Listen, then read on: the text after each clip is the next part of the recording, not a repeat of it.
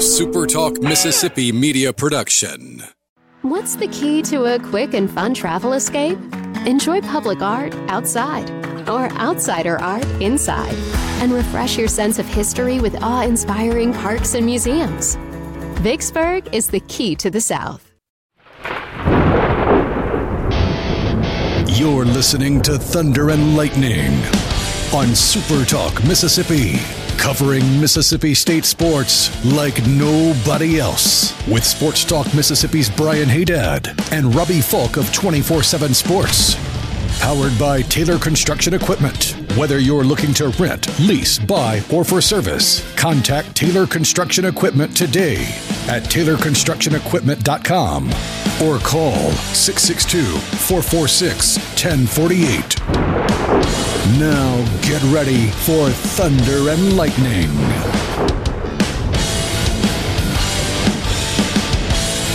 This is Thunder and Lightning here on Super Talk Mississippi. Brian Hadad and Robbie Faulk here with you on a Friday morning. Thanks for joining us at supertalk.fm or wherever it is you get podcasts from. We appreciate all you guys out there, our great listeners, especially our servicemen and women out there taking care of us. I want to thank our sponsors over at Strange Brew Coffee House and Churn and Spoon Ice Cream. Start your day the right way with a trip to the drive through over at Strange Brew Coffee House here in Starkville or at Brupolo over in Tupelo.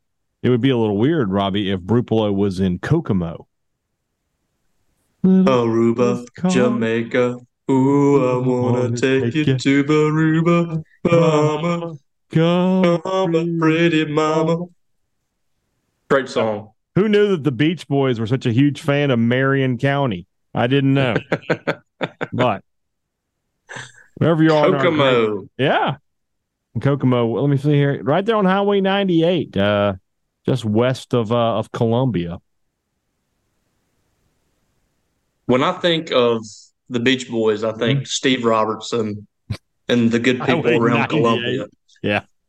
I bet I bet Steve loved to play the Beach Boys back in the day. I don't know about Jonathan. Abram. You know Jonathan Abram's a huge fan Oh yeah, of the Beach Boys. Good Vibrations was actually written about the feeling you have after you take a hit from Jonathan Abram over the middle. Except for that guy he knocked out in the spring game. Yeah, his own teammate. Yes, who could forget? Wherever you are in our great state, you can enjoy Strange Brew Coffee each and every morning. It's a it's just a click away. StrangeBrewCoffeehouse.com. College Corner and collegecornerstore.com is the place to find the maroon and white merchandise you're looking for. Guys, we are just a few weeks away from the start of football season. I believe it's it's 30 days away today. That means you need a new game day polo for a new era of Mississippi State football. You need the state script. Match the team. So get your state script polo at College Corner. A lot of great choices there. Maroon, white. It's like it's like uh, on the Blues Brothers. We got both kinds. We got maroon and white. So you're good to go. Hit them up. Two locations to serve you in the Jackson area. They're in Ridgeland by Fleet Feet, Flowwood by the Half Shell, or you can shop online, collegecornerstore.com. Restaurant Tyler, Starkville's flagship restaurant for lunch, for dinner, and for Sunday brunch. That's the place to go. Every occasion is a special occasion when you eat at Restaurant Tyler, especially when we're talking about dinner. Great steaks, some of the best in Starkville. Great uh, pasta, chicken, pork. Just, just it's all good. It's all good. And then for dessert, wrap it up with the best sweet treat in the city of Starkville, the stuffed pancake at Restaurant Tyler. Make your reservations or, you know, just show up. They'll seat you. They'll find a way. Get in there and enjoy a great meal at Restaurant Tyler. 16 Priority One Bank locations throughout central Mississippi. They are ready to serve you. Go to PriorityOneBank.com to find the location nearest you. And when you open an account, you're doing something that's going to serve you and your family for a long time. There comes a point in everybody's life where they need to talk to the bank about a loan, be it for a home, small business, a car, whatever it is. Do you want to talk to the people you know or the people you don't know? And it's just that simple. With Priority One Bank, you're talking to the people you know, the people in your community. That's why I say it's just as important to bank locally as it is shopping and eating locally. Go to PriorityOneBank.com to find the location nearest you. Let Priority One Bank make you their priority. It is a tradition each year here on Thunder and Lightning, going back to the days of the B&B show, the all 22 rankings, where my co-host and I, and Robbie is the third one and the best one of them so far. Oh, But you never know. I could replace him. just like that. But I won't. Uh, we we rank we we give you a projected depth chart. So what you could hear here is is that Robbie and I don't agree on who may be the 22 starters, offense and defense. But then we also rank them based on our confidence of each player, how confident we are in their ability to do their job. I'm going to say this, Robbie. For me, I had to get, I think at 10 is the first guy where I was like, okay, I'm fairly confident here. The first nine, I was just like, I believe in these guys. I, I really, yeah. and that's unusual. Normally, I only have three or four of those guys. That tells you the depth and the experience that Mississippi State uh, has this year. So we will now. Well, I think you have to ahead, you have to think about it too. Like you're you're talking about the most important players for the team for success, right? Mm-hmm. It's it's not you know to me I didn't rank it who's the best players. Mm-hmm. Right. It's who is the most important for Mississippi State. So it's a you know it's kind of a it's kind of a different kind of deal. Yeah. So these are the guys. Uh, so when I rank them, you know, the guy I have number one is the guy I have complete faith in in his ability to do his job uh, without question. So let's just jump right into it, Robbie. Who do you have as number twenty two? My number 22, and remember, we might differ on some guys that are going to start, but I'm going with Demonte Russell at defensive oh, end. Okay. I think I think he's going to get that job. At least that's where I'm leaning right now. Mm-hmm. Just because we don't know what's going to happen with Jordan Davis. Is he healthy? I mean, he missed the spring. He's been hurt. Um, so Demonte is probably my best bet there. Mm-hmm. And the reason I have him where I do is because I don't know if he's going to be that guy. I don't I don't know if he's going to be the guy that they line up for the most significant snaps at that position. So I do think that he's important. I think that position is important. I just am not 100% that he's going to be the starter for the entire season, for season opener, or whatever. So that's that's why I went with him there. All right. That's an interesting choice, and you could be you could be very correct. So I just I, when I looked at it, I thought in just in terms of who I think is going to start game one and what's my confidence level in them. My last place guy. So when I did this, I was looking at you know I was like I got to twenty one and I was like, who am I leaving off? You know, I went through the defense. I was like, all right, there's three defensive linemen, three linebackers, five defensive backs. Offense, there's five offensive linemen, quarterback, running back, three receivers. What am I? Oh, wait, there's a tight end at Mississippi State now. So Jaquarius Spivey is who I have at number 22. I think he will be the starting tight end to start us out here. But this is a guy who, you know, he came in, did, didn't get to practice in the spring, has never really been a starting tight end anywhere he's ever been. You know, I got questions about him. And you know, I got questions about Ryland Goede too, to be to be totally honest with you. Whoever I put there, I would have had questions about. And you know, we haven't seen a tight end on this campus in three years. So, so you know, how's that going to work out for Mississippi State? That's the guy I have the most questions about of any is Jaquarius Spivey. That's my number 22. Who you got at 21, Robbie? Uh, I went with Jaden Walley for 21. Ooh. I think he's going to start at that at that position. Mm. And again, reason why he is as far down as he is because I think there's a lot of competition at that position. I think that there's going to be whoever slides into that spot is going to be good.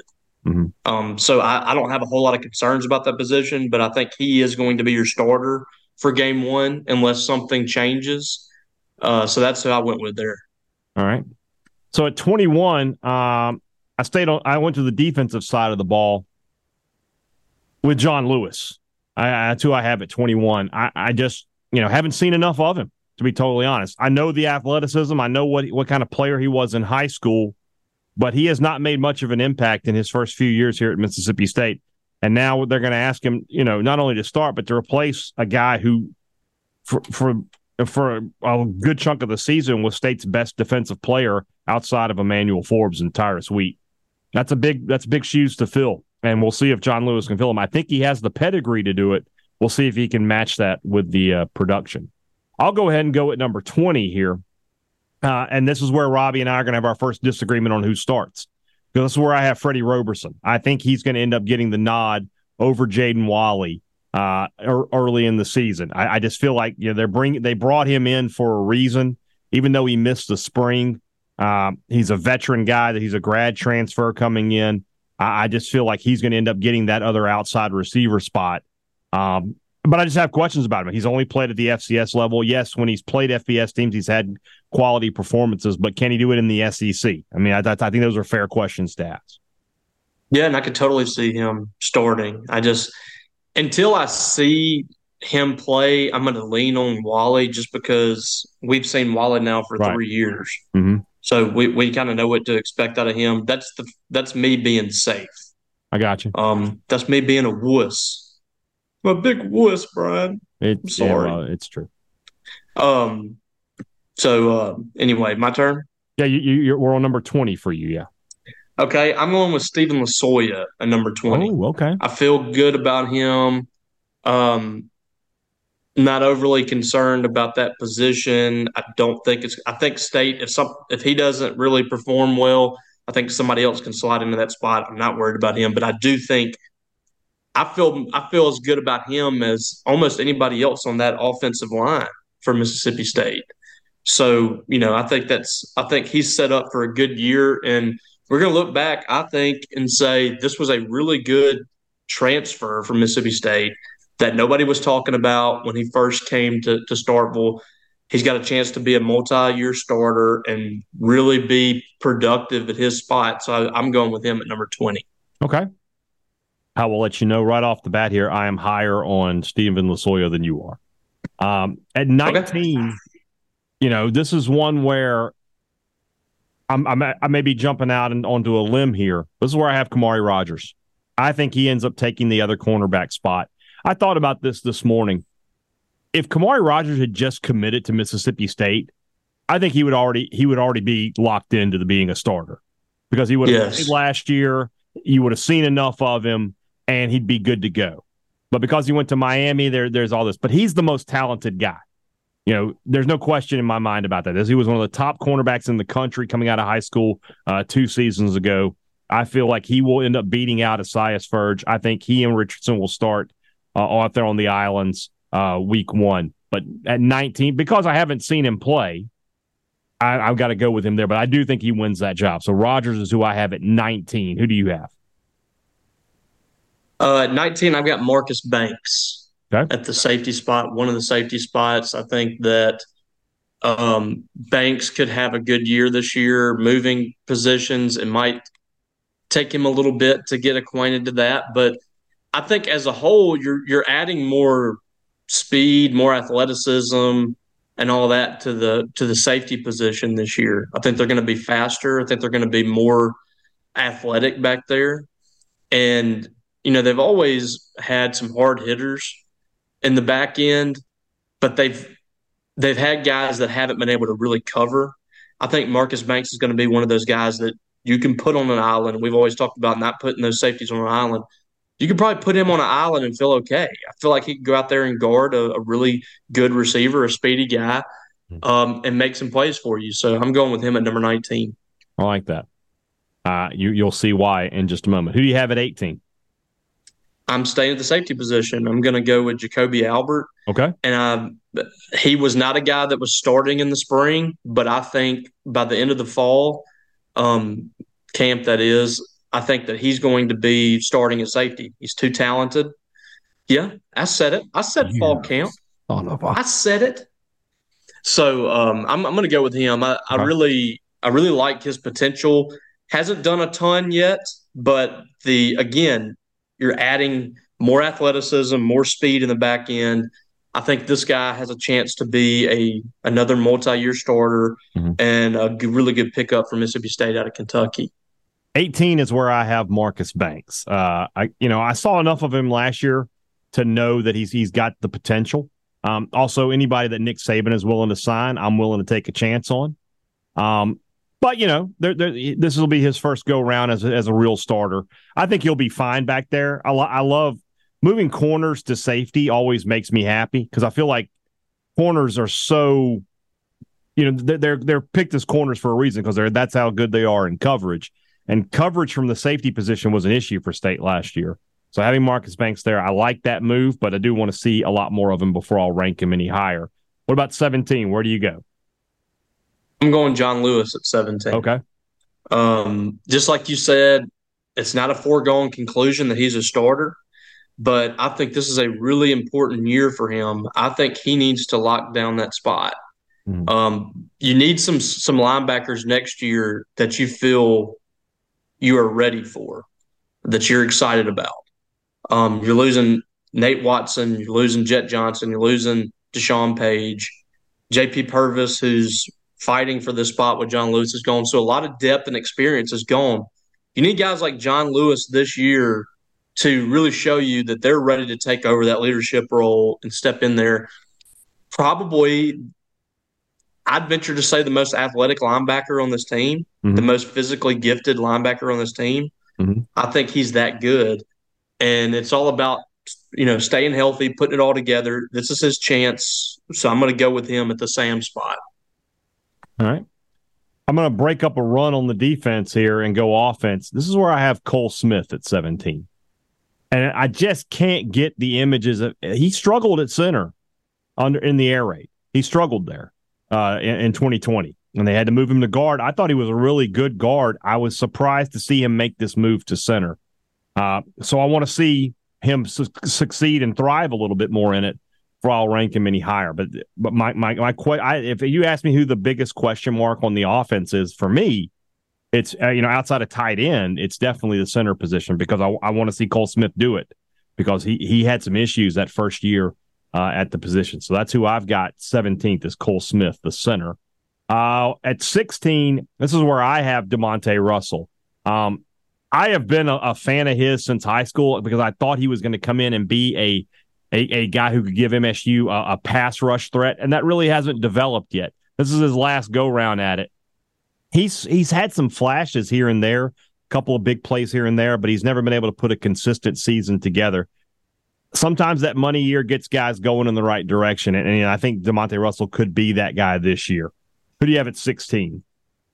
I've got my final safety, Shawn Preston. Okay, I, I think he he's really shown uh, some people have been down on him during his career, but he's shown some major flashes over the years. And whether it be in the run game or you know he's even had some good coverage plays. What we've we've talked about not putting him on an island, things like that, but mm-hmm. he's made some plays in the passing game. Um, I think that he's a he he can be a dynamic playmaker from a you know attacking standpoint. I, I think he's probably going to lay the lumbers as well as anybody in the back end.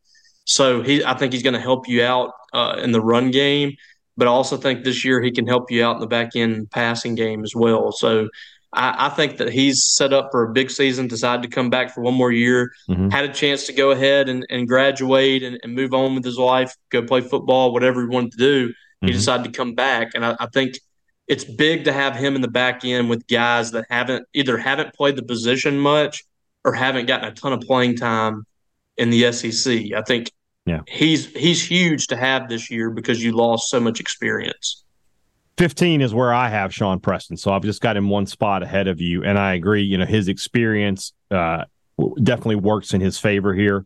Big hitter. I like that at that position. Um, and we'll see, you know, when when we've talked to Arnett, he's talked about Brock is going to be not less aggressive, but maybe a little bit less with the zero coverage, a little bit less with putting the safeties into those man. Not as man. emotional as that. As not as emotional as how as how uh, Zach Arnett would describe it. So I think that puts Preston because Preston is not a guy who can go out there and cover, you know, the best wide receivers in the SEC, but he is a guy who can you can roam the middle, you know, and be a, a guy who who protects you back there. So 15 is where I have Shawn Preston. Where do you who do you have at 15?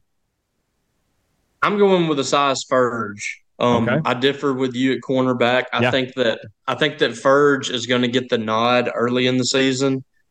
Um, I think he's going to have the edge from an experience standpoint, and I think he's just going to grasp the defense a little bit better than Khamauri Rogers right off the bat. I do think by the end of the year you could see that flip.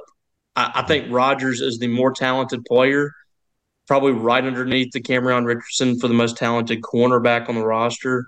And eventually this year, I think he's going to be really good. But I think Furdge is going to have his opportunity to show that he's the guy there, and I don't think that's a I don't think that's a bad thing. I think uh, just like Shawn Preston, Esaias Furdge has had a lot of negative comments about him, but I thought I saw some really good things from him during the spring. I think he's got a chance to have a good final season. So I'm going with Furdge there at 15. I think you the reason I have him in the top 15 is I think you have to have somebody emerge uh, opposite DeCamerion Richardson uh, to really step up for you at cornerback. Last year, DeCamerion was the one that emerged when when everybody was looking for that second guy with with uh, Emmanuel Forbes. So uh, Darcel McBath, since he's been here, has figured it out with his cornerbacks.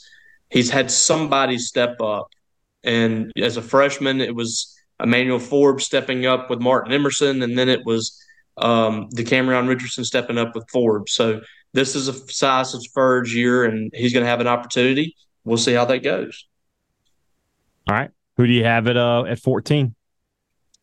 I'm going with Dollar Bill Ooh. at 14, Kwatrivous right. Johnson. Mm-hmm. And what position? Guy that can play m- multiple positions for you. I'm going to go with him at guard. Okay.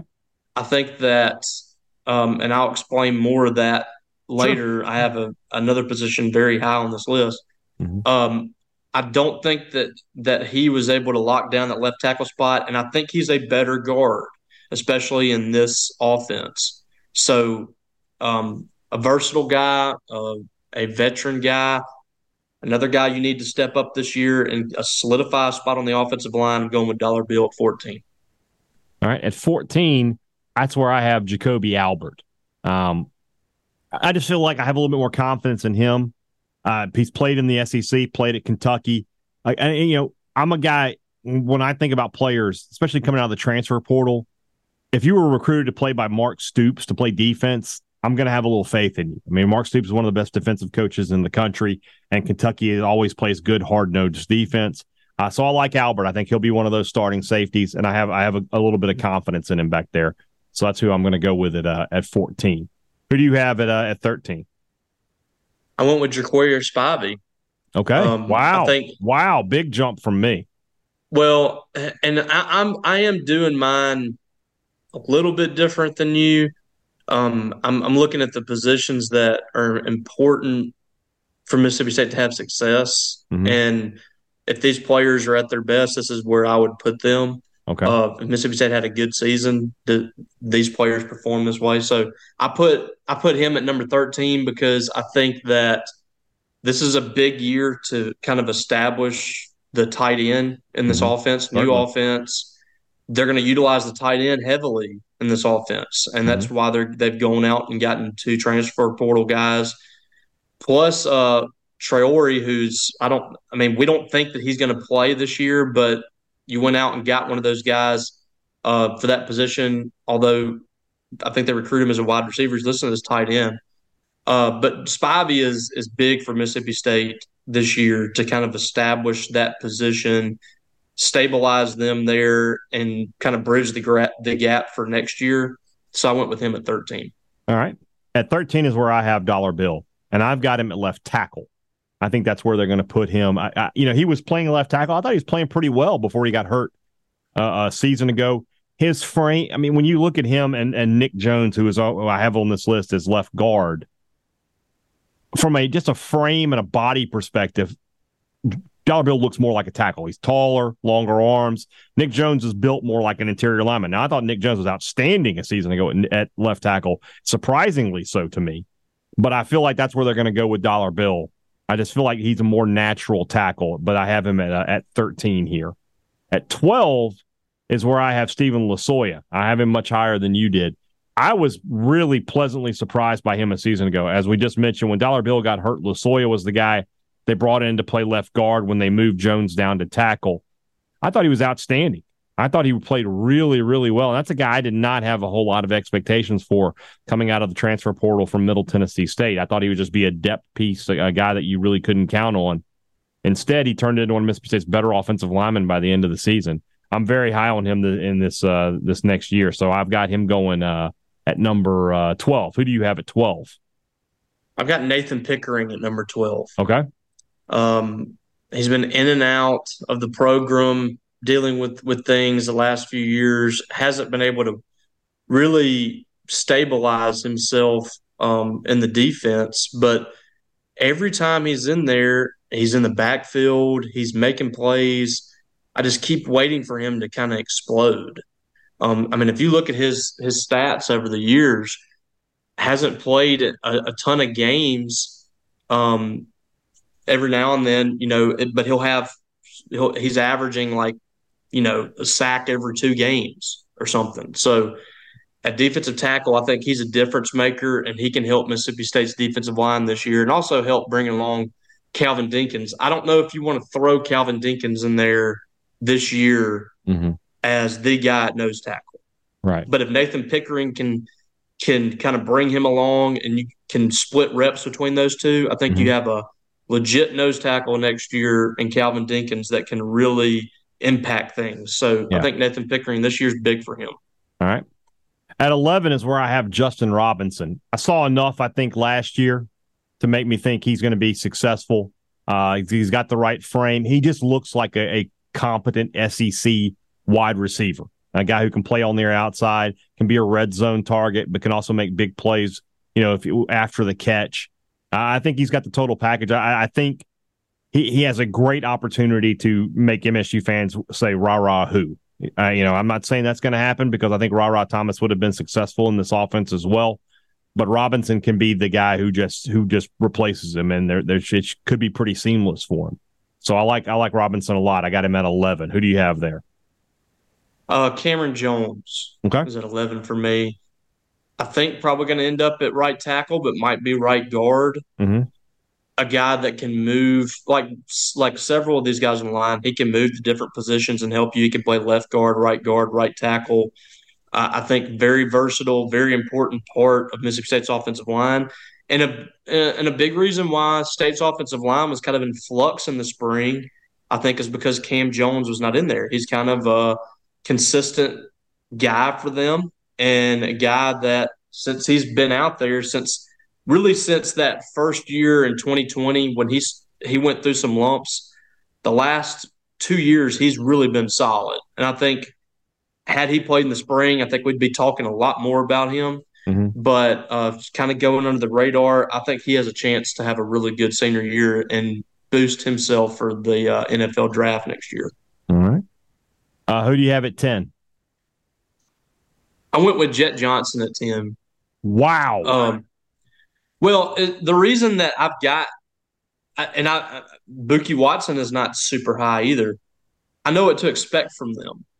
The the again, I, I don't feel like you're not listening to me, but I'm making this list out of like where, like, what do we, what do we expect from these guys? They're really important.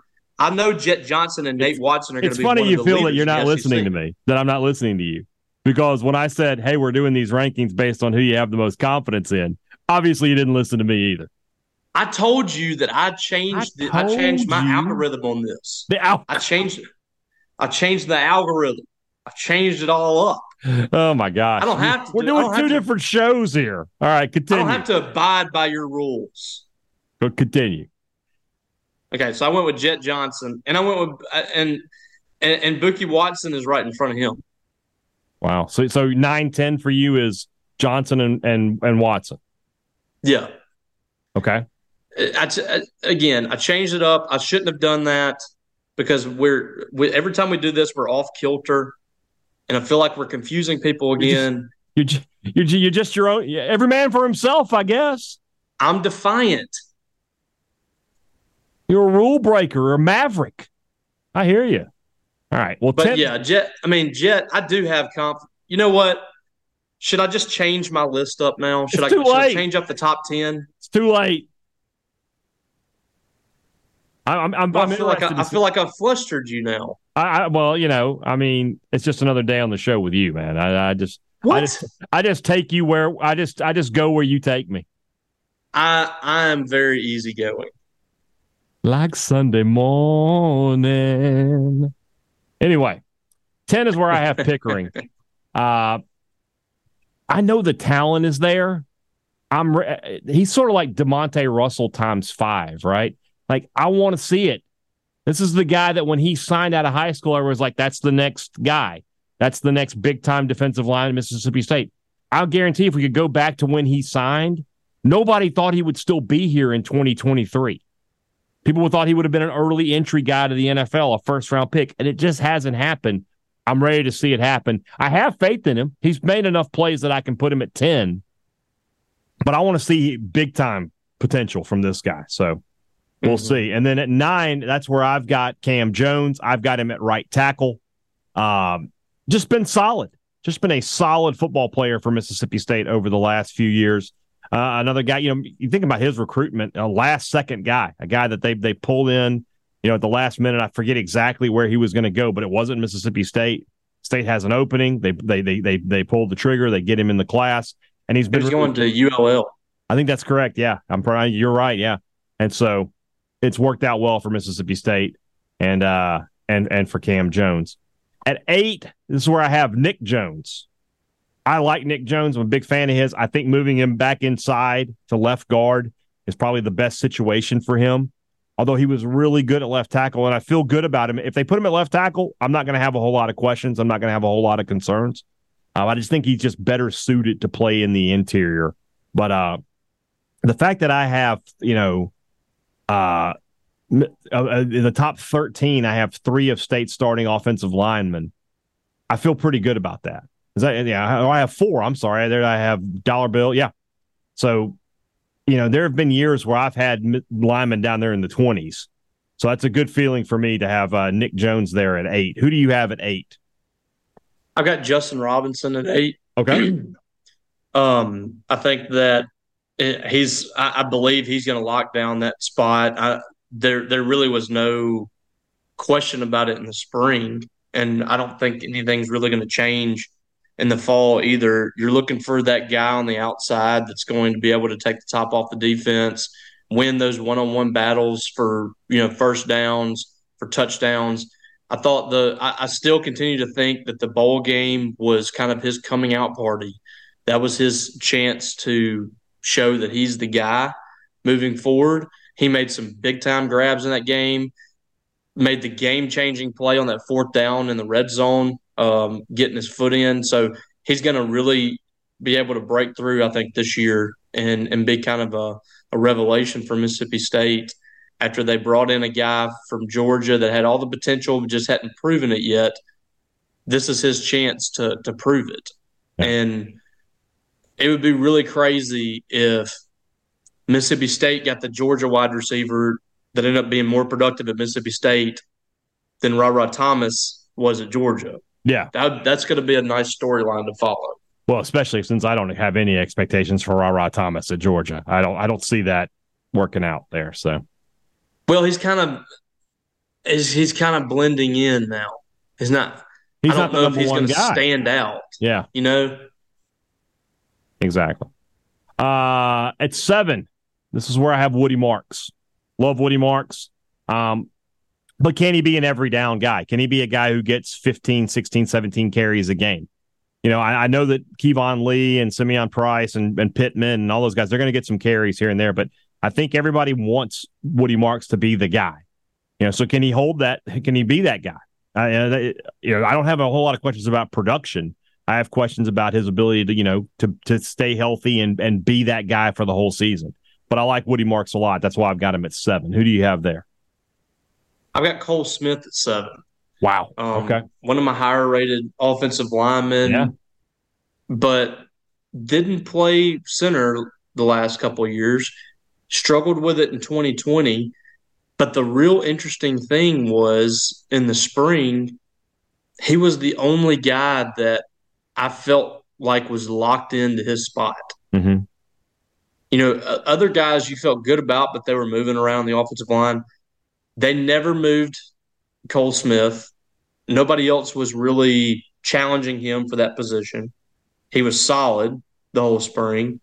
So it looks like he's set up for a really good year. Now, I would rank him even higher if I uh, felt that he could handle this situation 100% in a game, but we've seen him struggle with that before. So I still have that in the back of my mind mm-hmm. but I still have faith in him this year. He he looked really good in the spring, so I, I feel yeah. like he's turned a corner.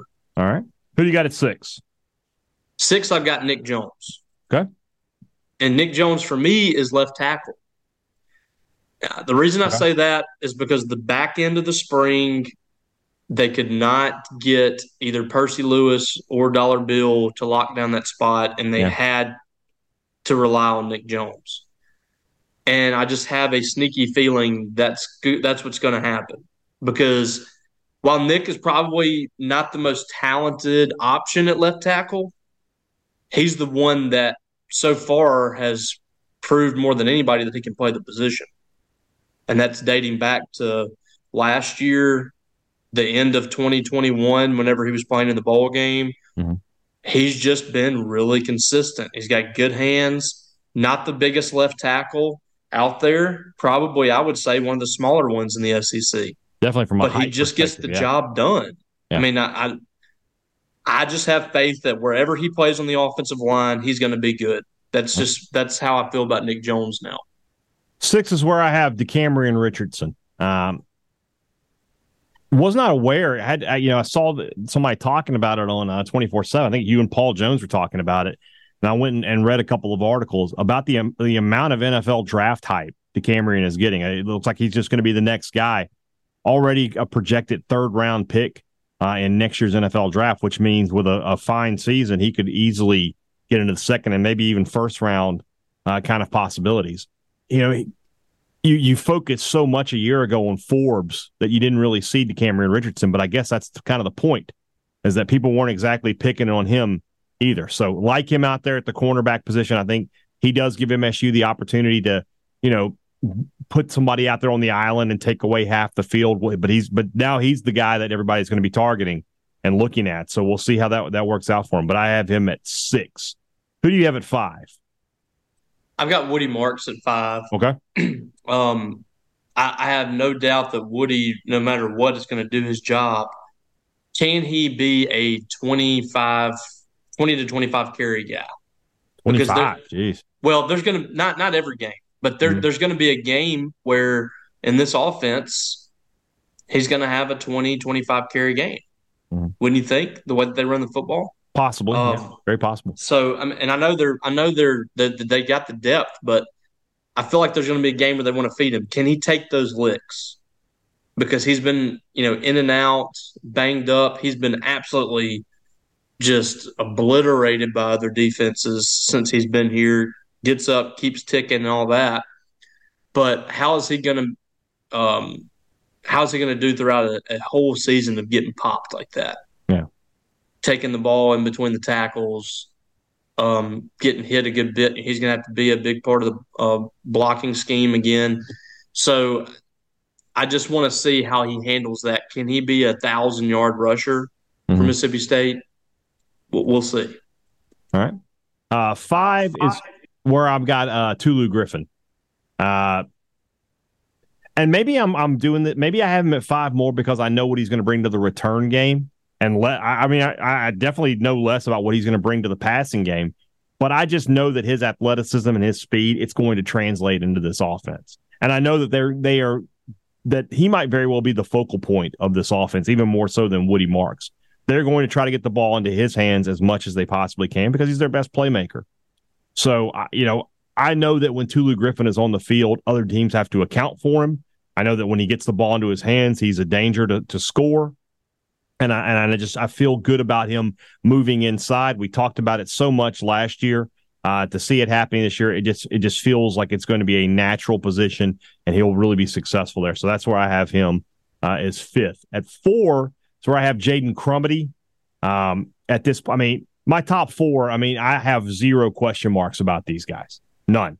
Uh, Crumedy coming in, I, I have voted him first team All SEC. I saw the difference that he made in this defense a season ago. When he came in, he was just they they they elevated their level of play.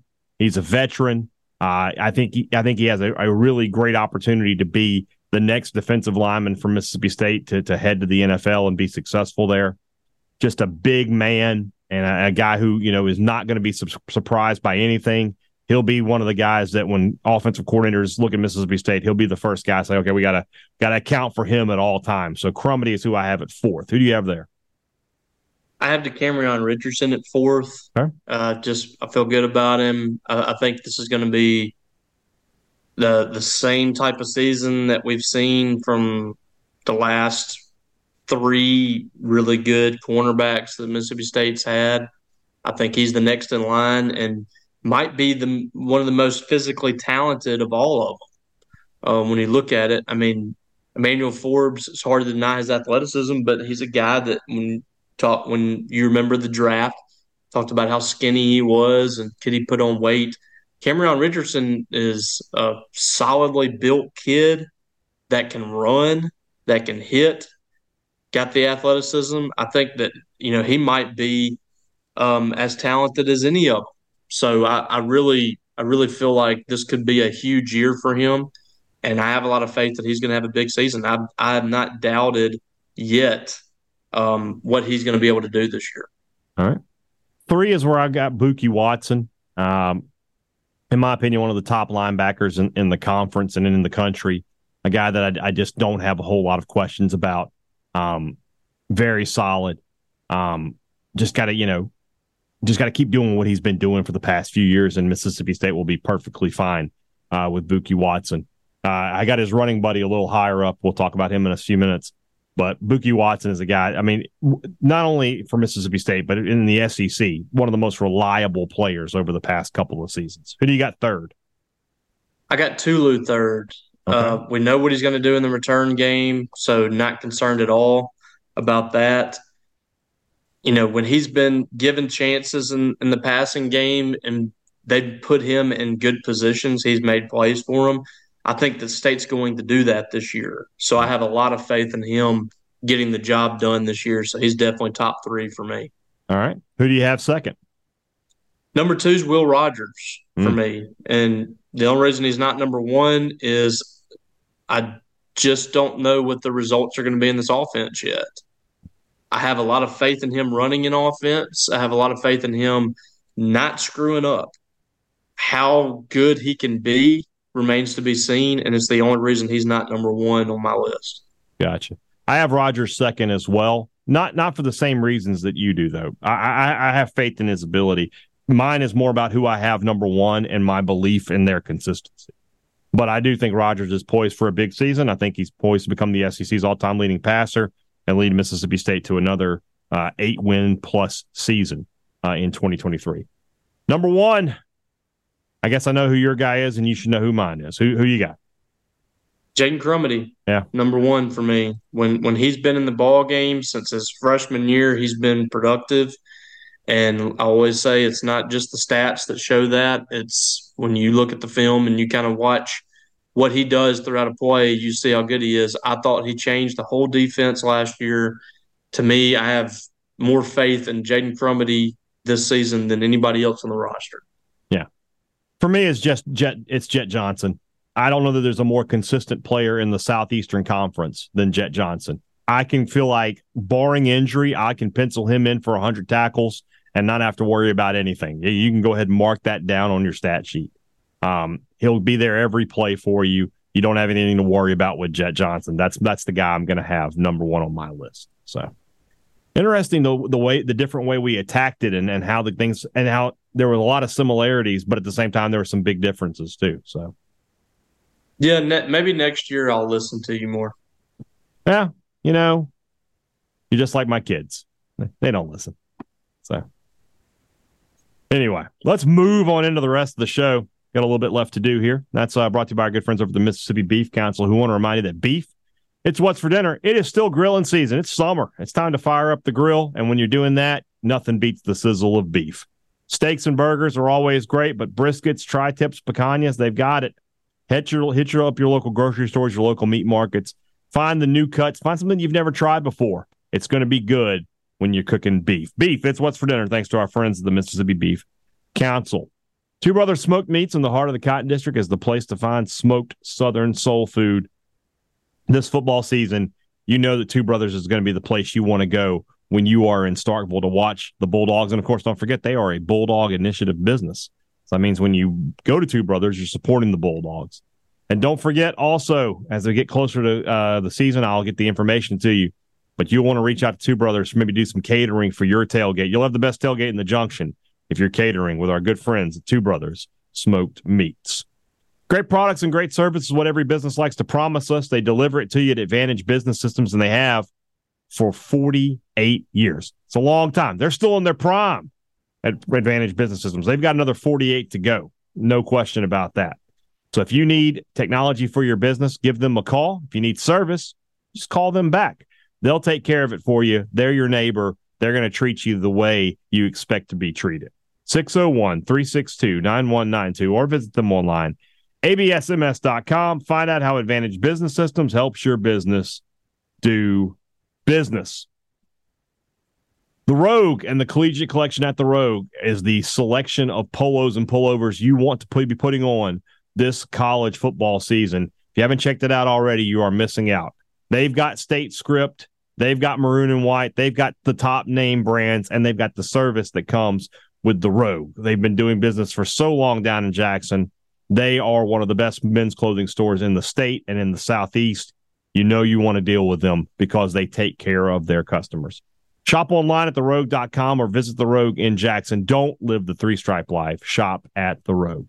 We got an opponent preview to do. We've put it off until today. We had some Zoom issues yesterday, but let's get into it. In one of the biggest games of the season, maybe the biggest when you get right down to it. South Carolina, a huge road trip for the Bulldogs uh, in week four of the season. Before Robbie and I tell you about that game, let's hear from my handsome young son. I talked to Ben Portnoy, who covers the Gamecocks for the state, to get his thought uh, thoughts on this massive East versus West game. We're coming down to the final days of the opponent preview series as we go back to front. Uh, we are into September now, week four. That means we're talking about South Carolina, maybe the biggest game on the schedule for Mississippi State and for South Carolina. Who else could talk to but my handsome young son from the state in Columbia, Ben Portnoy? Glad to have him back on with me. I'm going to start with a, a question that South Carolina fans aren't going to aren't going to like, but South Carolina might have the toughest September of anybody in college football. It goes North Carolina and then Furman, and no matter what Michael Borky thinks, South Carolina is probably going to win that game. And then at Georgia, Mississippi State, at Tennessee. What happens if one and four happens? I mean, that's the scenario we've been playing in our head for like three months now of this thing could get out of hand really quickly. And and it's not really necessarily a product that South Carolina's bad. It's just a brutal start to the schedule. You mentioned it. That UNC game week one in Charlotte is a hell of a way to kick off the year. And, and it's going to be a really fun quarterback battle with Drake Maye and Spencer Rattler. But then you tie in the fact that you got to, yeah, you get the Furman reprieve, but you got to go on the road to Georgia. You got to go on the road to Tennessee, who's going to be out for blood after last year. And then a Mississippi State game, like you said, that I mean, I think that's as crucial a game for South Carolina as any on the schedule. And I think that, you know, it cuts both ways for Mississippi State as well. And I think that, you know, it's one of those games that we could look up and the winner of that game ends up winning like eight or nine games. And it, it kind of comes down to that. I think that both these teams are really good, but it's also one of those games that both these teams really need to have. South Carolina, obviously, just like everybody else, getting camp started up this week and starting to practice. Are there any questions that you have about that team that can be answered in camp? I mean, I don't know if like you or I have any eligibility left and can still play running back for South Carolina, but that's, that's not that, the right, that's not the right position for me, buddy. That's not the right one. That's the one that I have right now. I mean, the South Carolina team at running back really has a lot of question marks, and I think that's something that could hamstring this this offense a little bit. And I think that I just I have a lot of doubts about how good South Carolina can be offensively if they don't get running back figured out. Now they've got some bodies.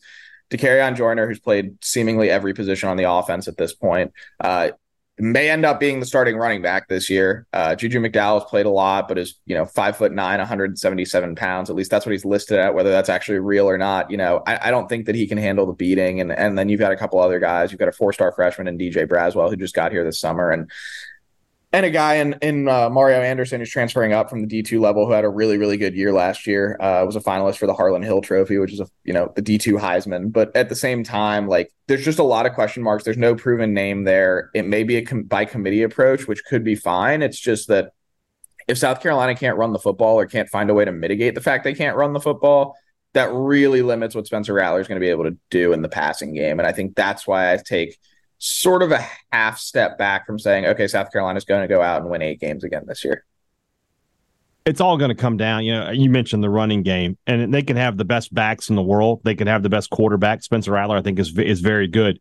But if they're not good up front, it, it doesn't really matter. What is this team going to be like on the offensive line? I mean, the offensive line's a question mark too, and it feels like this has been a question mark for South Carolina for like a decade now. Of what are they going to do on the offensive line? And you know, they've got some talent. I will say that I think that not necessarily that there's addition by subtraction this year. They lose some guys who are super experienced, but I do think that they've got a guy in Vershon Lee who's going to move over from guard to center. I think that's maybe a little bit more natural. He's probably the best pro prospect on this on this roster as far as uh, on the offensive line at least. Uh, but then it's sort of an uncertainty. You know, you've got guys like Jalen Nichols is going to be your starting left tackle. He hurt his knee in the spring game and won't play this year. So South Carolina's going to figure out what they're going to do at tackle. They've got some other pieces and some other guys, but it's a lot of inexperience um, as far as just straight starters. Now, most of the guys that they are plugging in have played a lot of snaps, have appeared in a lot of games. You know, you've got guys who have appeared in like 27, 28 games. How many of those they've actually been starters for and played significant snaps? Uh, you peel back the curtain a little bit and there's questions there. But I, think there's some experience as far as just like game reps, but just not as far as being starters. And that's that's where I have a lot of question marks about that front that front right now. Let's slip over to the other side of the ball. Defensively, where is this team strong? Secondary is going to be really good again. I think. I, I, think that you know people will gloss over and say, okay, they lost Cam Smith, who was a borderline, you know, was a second round pick, was a guy who was projected as a borderline first round pick. Darius Rush was a fourth round pick at cornerback. You lose two guys like that, that's a tough thing to swallow. They also bring back two guys who are freshman All Americans at safety, and in DQ Smith and Nicky Emmanwori, and guys who I, I wouldn't be surprised if were actual All Americans this year, especially Emmanwori.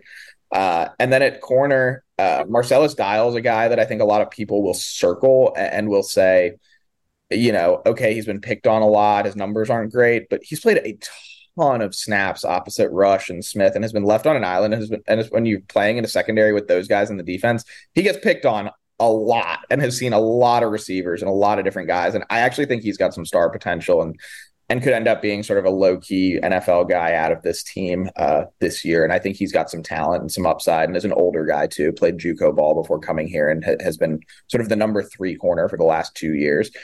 Now they've got to figure out what they're going to do at the second corner spot. There's some young guys that could fill in. Uh, uh, O'Donnell Fortune has been in the program for a long time and is now sort of expected to take that next step. He's a long, lanky guy, and I think could could fit really well there. But great we'll, name. O'Donnell. It's a great one. It's a, it's a good one. All, sort of O'Donnell Fortune. I mean, it sounds like he should yeah. be a Marvel bad guy. That's what I'm saying. So, sign him up for the all name teams in the preseason yeah. and stuff. But he's a guy that I think can have, take a step this year. So there's some pieces there in the secondary that I think are going to be, you know, you're replacing guys, but I think that they're still going to be really, really good. And I, I, will say, like, I think Torian Gray is one of the best secondary coaches in the country, and I think he's proven that in two years at South Carolina. And and we'll see what happens. But I, I think that secondary is going to be really, really good again. So, taking what you know about South Carolina and taking what you know about Mississippi State, which may be a little less because there's so much change here at Mississippi State, where does the biggest advantage in this game lie for South Carolina, and where does the biggest disadvantage lie? I think it's going to be in the trenches is the biggest disadvantage, at least for South Carolina. I mean, you look at Mississippi State and that defense; they're bringing back just about everyone. The front seven is going to be really good again. South Carolina may get pushed around a little bit in that one, and I think that that's that's what I circle at least. You know, until South Carolina proves on the offensive line that they can figure things out and simplify and, and really get in a groove like they did down the stretch last year, I have a hard time believing that Mississippi State's not going to create some havoc there. Now that said, on the defensive side, I think Will Rogers is in for a tough matchup. I mean, this is a, like I said, this is a really good secondary, and I will say South Carolina's got some issues on the defensive line that I haven't that I haven't quite gotten to, and we could probably you know write a dissertation on at this point with as much as we've talked about it this offseason. But um, I, I, do think that like even despite the fact that the pass rush might not be great this year, I do think that the secondary is going to be really good, and I think they've got a potential to be able to shut down with what Mississippi State's going to want to do in the passing game, and I think that uh, you know, those are kind of the two things that I would circle at least in this matchup going into next, that week. Mississippi State's first trip to Columbia since 2013. First time these two teams have played since 2016. And uh, like we said, it's such a huge game because of the way the schedule sets up for both teams. State with their the two best teams in the West sandwiching this game. South Carolina with the two best teams in the East sandwiching this game. Have no idea who made this schedule, but didn't like either team. I'll put I'll put it that way. So Ben Portnoy, who you know, I'm just going to tease this, might have some big news soon. Soon we won't talk about Maybe. that. We'll see. Maybe, We'll talk, maybe we'll we'll talk about see. it soon. Very good. Good to talk to you, buddy. Appreciate you, man. Always fun. All right, thanks to Ben for his time. Appreciate uh, getting the chance to talk to him. Robbie, is this the biggest game of the season for Mississippi State? Outside It's of the up Egg there. Bowl, you know.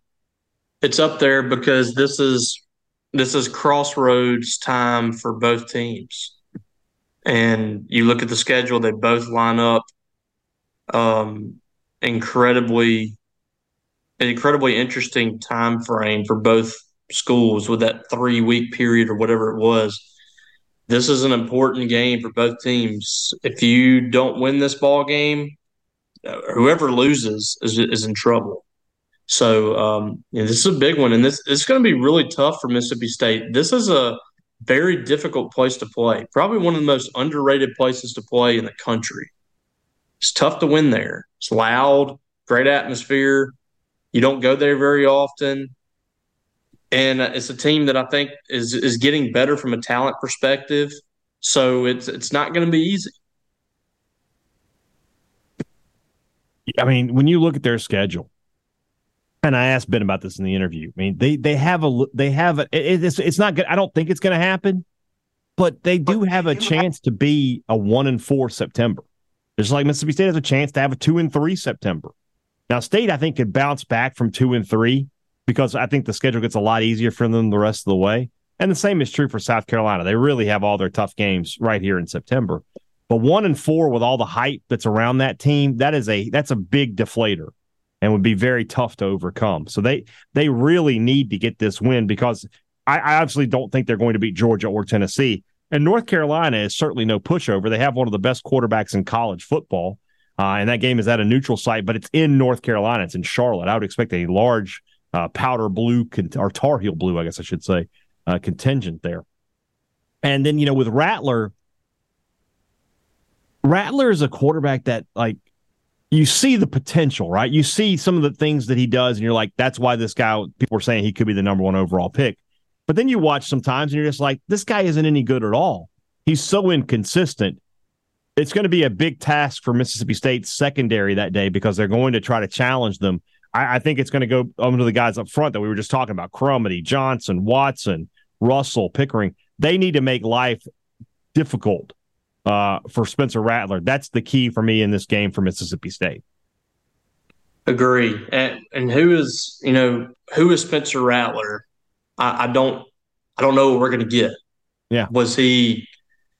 Did he turn a corner at the end of last year? Or was that just a fluke? Mhm. That that's kind of my question here.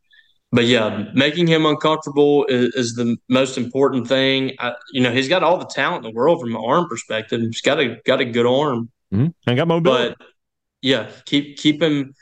I, I think keep him uncomfortable is the best um, opportunity in this game for Mississippi State, and and see what happens from there. I think if you force him into some mistakes, I think he'll be fine.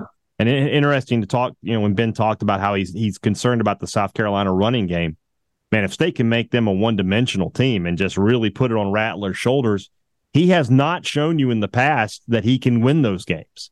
You know, yeah, Yeah. he beat Tennessee and yeah, he beat Clemson, but the you know the the the list of games he wasn't able to pull off is, is a lot longer. So such an interesting game. Week four can't get here fast enough. It's, I'm I'm very interested. I don't think I don't think South Carolina can beat Georgia. I don't think that. But I do think Mississippi State they can beat LSU. They can do that. If State's 3 and 0 going in this game, I mean what an absolutely huge game because then you're talking about if you win, you're 4 0 when Alabama comes to town. And that's, you know, something you might be difficult, you know, to to to to focus on that, you know, you got to go one week at a time. That would be a test for Zach Arnett and his staff to keep that team focused and not looking ahead to Alabama. So I'm interested to see what happens against LSU and can and does that go into the to South Carolina week. I'm very much looking forward to this this football game. It should be a fantastic one. Uh, week four. Next week, we just mentioned it. The LSU Tigers. We will talk about the Bayou Bengals and the defending SEC West champions uh, next week on the opponent preview. Guys, have a great weekend. Uh, as you're listening to this, Robbie and I might be out on, on the practice field watching Mississippi State uh, kick off uh, preseason camp. Uh, we'll, we'll talk about what we saw on uh, the Thunder and Lightning on Sunday. Uh, plus, sure, a lot more. I got to imagine we'll be getting some baseball recruiting news at some point this week. I, would like to think that. We'll see. Uh, but like I said, we got plenty to talk about from the practice field. SEC preview next week is the Tennessee Volunteers. As I just mentioned, opponent preview, uh, LSU Tigers. And then uh, I guess I'll start sending out the ballots for the uh, the 2023 media poll. We'll find out what the rest of the guys on this beat think of the Bulldogs. Have a great weekend, guys. We'll talk to you soon. For Robbie Faulk, I'm Brian Hadad. Thanks for listening to Thunder and Lightning on SuperTalk Mississippi.